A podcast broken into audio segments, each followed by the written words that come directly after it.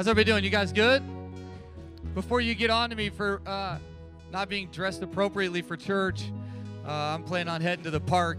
And y'all know I just, after 2 minutes of sweating, I just don't look good anymore. So I throw the hat on, t-shirt, black shirt hides the sweat better. I mean, it felt, you know, anybody wake up last few days and you wake up in the morning and you're going, man, it feels good outside. You go back inside, you come back outside like an hour later and you're just angry because it is not what it was. The power of consistency and faithfulness, we need to teach it to Texas weather. We are glad you're here. I'm glad you are part of today and glad you are in the house. If you're a guest with us, church, would you just welcome them? We are glad you're a part of today. You heard from my wife Meredith, and myself, Brandon, pastor this awesome, amazing church. It's my favorite church. Y'all gotta know, you're just a great group of people. I'm privileged, honored to be able to preach and speak and talk with you. And I really accounted an honor that you would come and sit and listen for a few minutes. And if you're a guest with us, we're just glad you're here. And we'd love to meet you and hang out with you. And on your way out, you can fill out a card so we can stay connected. Get you involved in a dinner party, which is awesome. Food, right? Jesus, hanging out. It's a good time. And so we'd love for you to be a part of that. It's fantastic.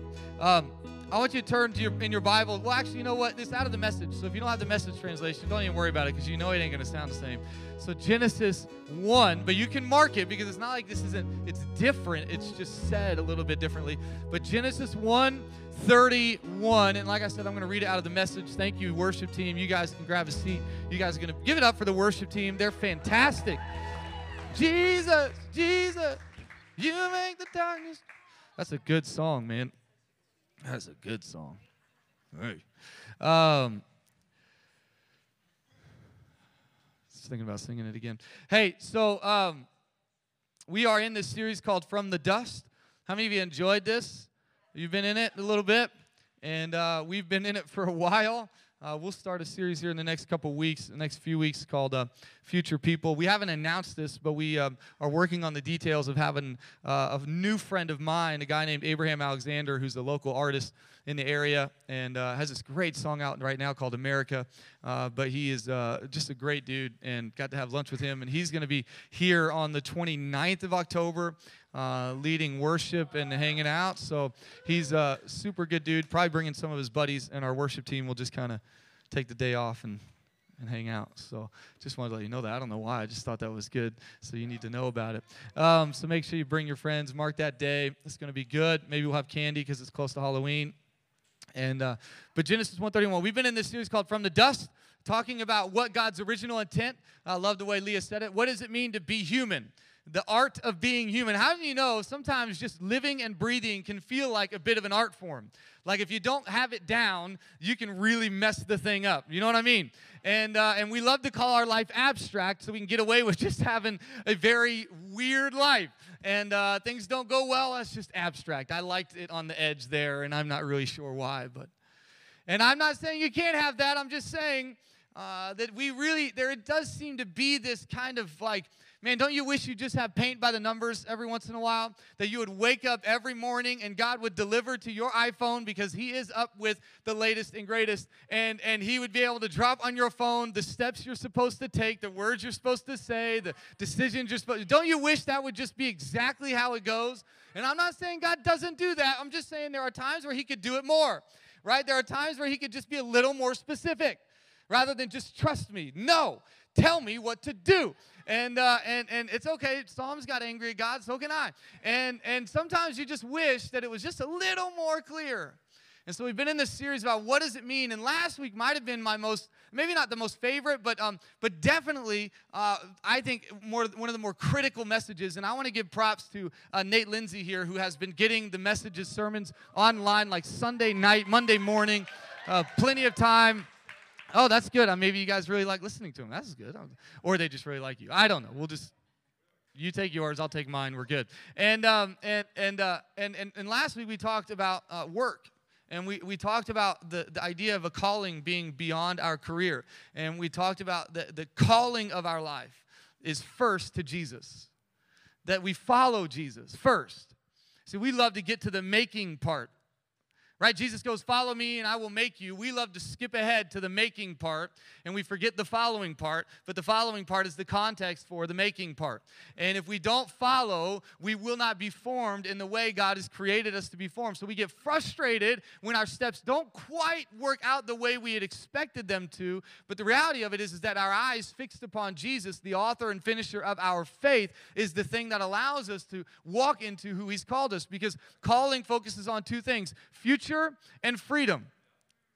Calling future focuses on future and freedom. We love to live in it. When we remove God from our calling, all we have now is our heredity. We have our past. We have our hurts and our pains. We have our upbringing. We have our circumstances. And so we allow our present and even our future to be determined by our past, because what else would we be called to? And you can't say, well, I am called, and not believe in a caller, because the whole idea of having a purpose or a calling is that someone initiated it in your life. And so Jesus called the disciples so that he could make the disciples. And so he has called you first to follow him. And what you know what's awesome about that? You can follow him anywhere you are.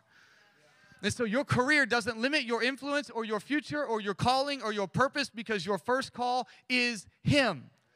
And if you're called to reflect the image of an invisible God, then you can do that anywhere you go. So don't let the steps you take determine for you, or and they're not necessarily the circumstance or career you're in, to determine for you the calling you have. You are called first to be a follower. And if I'll follow well, those doors will open, and I'll find myself walking through some things and walking through different, but I am called to a freedom and a future in him.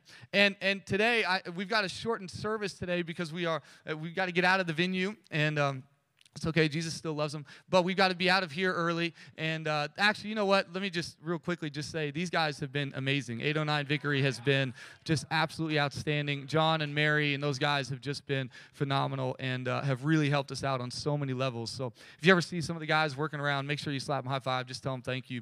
And props to you, because they always tell us we're the easiest clients they've ever worked with. And so way to go, guys. But where was I? Yeah, we got to be out early, so I'm going to go short. Some of you guys are like, sweet, that's awesome. We've been waiting for the day. But I want to read a verse to you out of Genesis. Yeah, I went digging for that, and it worked. Genesis chapter 1, verse 31. I want to read out of the Message just because I like it in the Message. It says this: God looked over everything he had made. So Genesis 1 is talking all about the creation story. Genesis 2 talks about it as well, a little bit more detail. But Genesis 1 talks about the days and what was created and all these things. And Genesis 1 says, God looked at everything he had made. It was good. So very good. Have you ever added a very to good? Have you ever had anybody say, have you ever asked them, hey, how'd your day go? How's your day going? How you doing? And they say, good. You kind of immediately go, I don't know if they're telling me the truth. Do you know what I'm talking about? Like, even when you say it, no, I'm good. Kind of, you know. What was that? Nothing. I'm good. I'm good. But if you say very good, you don't say very good unless you're actually doing good, right? And it might actually surprise you. How are you doing today? Very good. You're like, well, okay, I don't know how to react to people who actually had a very good day. I'm more used to the good, so I can just kind of maybe slap your high five and shake your hand and say, well, that's awesome. I hope it's still good. Very good. And see, this is kind of the intent of God's creation. See, listen, the statement here, this idea that it was very good, the statement here is not necessarily a declaration, like it's going to be good or it's good. It's actually a statement of admiration. He's looking at what he's created, and he's saying, oh, I did good. I mean, truly, and this is the only time you actually see very good. The other parts are good, but until he created man, he didn't actually say anything. He actually said very good. He added to the statement. He went from it was a good day to a very good day, when the pinnacle of his creation, those who would bear his image on the earth, who would cultivate what he had created, right? Because we talked about that earlier. You're going to have to go listen to the series, but you're going to have to, and you can double speed it on podcasts. I do that all the time. It's fantastic. But listen, if we cultivate what he's created, work existed in paradise. Work was not a curse. We are meant to have joy in work, in what we put our hands to. That's why when your heart's not engaged or your hands are not engaged, it just doesn't seem to work, because they're meant to work together. And so there was a purpose to creation. The Garden of Eden wasn't created perfectly. It was created good. We're not going to dig into that. I might have just messed up all your theology. But it never says creation was perfect. It says it was good, because it wasn't finished yet. See, sometimes I think we pursue perfection when that was never what God necessarily created. God created purpose and intent. God created calling. God created for you to do something. The plants had not been grown yet. The things had not been done yet. That God was intending for you to cultivate what had been created. It was very good. Have you ever made something and looked back on it and said, man, that was very good? You know, Nate here, for his dinner parties, makes food sometimes, and it's not just good. It's always very good. One night, Mary and I just had him over, and we were just hanging out, and he made us some steak, and it was very good. I have talked about that steak, and I'm upset that you have not come back over again and made it. And but it was very good. And listen, that's meant to be the rhythm of our life. The rhythm of our life is that we would work, we would create, we would cause, and then we would look back and celebrate and rejoice and admire what God had done in us and through us. The whole point of a Sunday is not necessarily just to come in here just hoping we make it through the week, although that happens, but to be also able to look back and go, God, you used me. God, you changed something because of what you did in my heart. I am creating every day, all day. I'm creating something, and now I can look back at it and celebrate it. And so that's the idea of rest. Rest is active. We talked, well, I'm way off the point, y'all, but it's very, very good. That's not just me saying, declaring it, I'm admiring it. There's something about adding the very good. I don't know, maybe you've never thought about yourself that way. Maybe you've never thought about your life or who you are as very good. But that's the way God looks at his creation, of which you are. God looks at you and says, very good. You are my image bearer. You are the one I created in my image to be that on the earth, to be someone that people see and are able to see me. Because the greater the creation, the more we admire the Creator. When we begin to see amazing creation, we're able to look beyond it and see that someone initiated it, and someone started it, and someone made it. And so that's why when you look at a car, you don't praise the car, you praise the person who made the car. I didn't look at the steak that Nate made me and went, oh, steak, thank you. Steak, you're so great. Steak, you're awesome. I said, Nate, that was very good. Why? Because you made it. And creation, and even our own life, is meant for people to see in us the glory of God. And it was not perfect. I think so many times we are chasing perfection. Even in the church, we get in the church and we go, well, I better be perfect. I better be perfect. No, the whole point of the gospel is that you can't be. We sometimes look at the things Jesus said about how we should live and what we should do, and sometimes we look at that and we go, well, that means that I'm not measuring up right. Exactly. That's not there to beat you up. It's to help you realize you are not perfect. And in the realization that you are not perfect, my grace and my mercy is still sufficient for you. My goodness is still sufficient for you. That is what you need to know. That is what you need to understand. God did not raise the standard so you could feel worse about yourself. He raised the standard to say there is no one else that can reach this standard except for me, and I've purchased your grace and your mercy and your righteousness with my Son. That's the good news. We want to make it all about other things, but the good news is a simple good news. You have been given new life because he gave it, not because you earned it. And so this idea that we are trying to pursue perfection when what we really should be pursuing, when what we really should be going after, when what we really should be putting our eyes to is that there is a purpose in our life. God, you know, I just don't think God wants me to get to the end of my life and go, I lived it perfect. No, he's going to go, what he's going to want to hear is, I lived it with purpose. I lived with intentionality.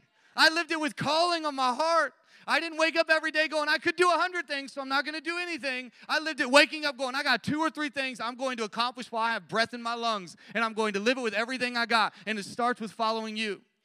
There's something that happens in our life when we begin to realize that God is actually giving us something to do, that we live on purpose.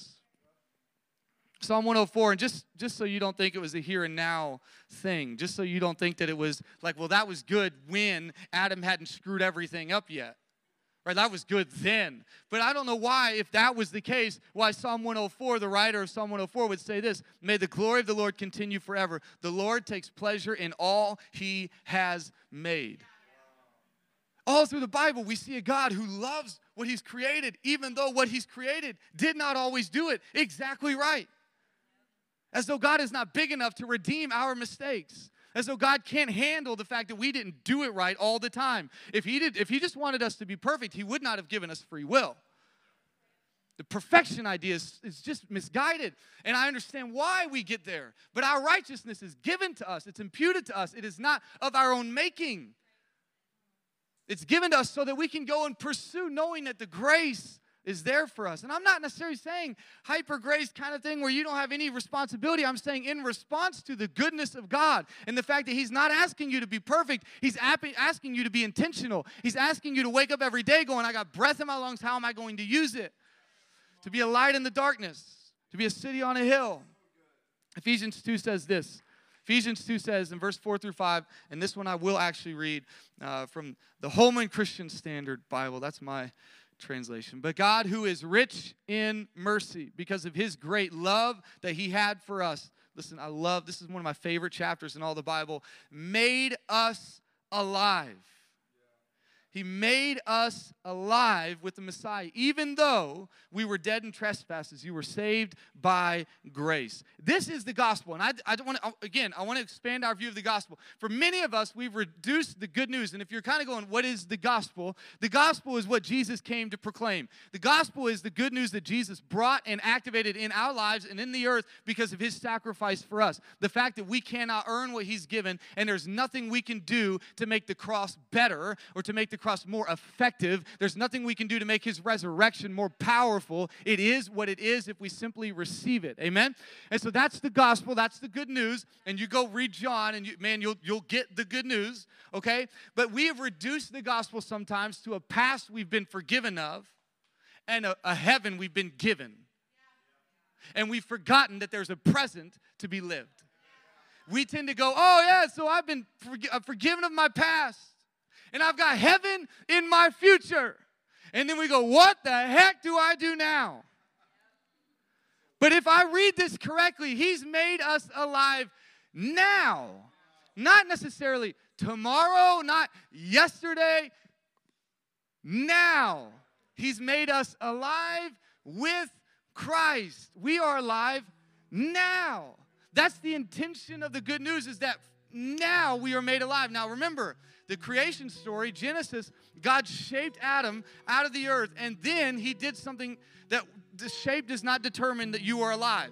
The fact that you have all your limbs and the eyes and the mouth, that doesn't make you alive. That's not what makes you. It is when God breathed into Adam and gave him his spirit that he actually was fully alive. So many of us are walking around in life with the shape, and we do not have the spirit. And so we can have all the stuff and not have the joy or the hope or the faith. We can have more than almost any of our neighbors and still be frustrated. Why? Because it is the Spirit of God that brings real, true life. And it's the same thing here. When we read Ephesians 2, what we're reading is that God has sent Christ and he has paid a price for us, not just so we'd be forgiven and not just so that we have a future, but because now we have a present. And in this present moment, we can be fully alive. We can be alive and breathing like Adam was. Fully engaged. He has redeemed our life and our spirit, and he has breathed something into us. And if we view it any other way, we have reduced the good news of Jesus to something that was great then and will be good then, but we're not really sure what it has to do with now. But it is a present reality that we are made alive in Christ. And then let's go to the the verse that everybody reads, John 10:10.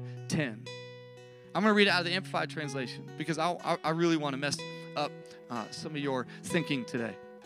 The thief comes only in order to steal and kill and destroy. Listen to what this is Jesus talking, just to bring some clarity. This is Jesus speaking. Jesus came, that they may have and, listen to this one, enjoy. I know that messes up some of y'all, doesn't it? Because you're not supposed to enjoy this Christian thing. This is not supposed to be enjoyable. This is not supposed to be joyful and rejoicing. No, you're supposed to suffer and pay for all your stuff and deal with all your pet. No, you are meant to have and enjoy this life. That doesn't mean you don't go through things. It doesn't mean you don't have difficult moments. But in the midst of it all, you are meant to have it, but not just have it, you are meant to enjoy it. And have it in abundance to the full until it overflows. This is not an incomplete life. It is a life that's meant to be lived to the fullest. Read this stat the other day, and again, I don't know if this is exactly right, but I'm guessing that it's in the ballpark. 70% of people wake up in the morning and think, I got to do something else. Or maybe they think 3 more days until the weekend. Listen, let me just tell you something. If you can only enjoy parts of your life, you are not fully alive. If you can only enjoy certain days of the week, then you are missing part of what God intended for you. If you can only say there's certain, and again, I'm not trying to make it sound like, I don't want anybody to get the view that we're just trying to make this thing all hunky-dory, slap high fives, everything's good, no problems, no issues. That's not the point here. The point is that when we realize that from the inside out we've been redeemed, restored, and we've been given a life that is meant to be enjoyed. That's why Paul even says, I have learned even in trial and heartache, even when stretching, even when being persecuted, even when I've been fed and not fed, even when I'm good to go, when I'm not good to go, I can in all these things still celebrate and know and follow Jesus. I am still who I am regardless because I am not trying to pursue perfection. I am pursuing purpose, and in pursuing purpose, I am finding that there is meaning that goes beyond anything you could ever put in front of me today. I am alive in Christ. And that's the question. I don't know if you remember. Some of you may be too young, but do you remember the WWJD bracelets?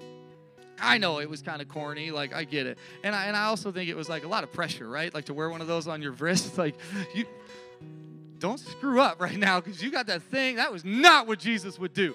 It's not. But that's ultimately the question of our lives. Because if we were going to try to find someone who was fully embracing and living with intentionality his life, it would be Jesus. If we were to look at one human who lived their life incredibly purposeful and strong, it would be Jesus.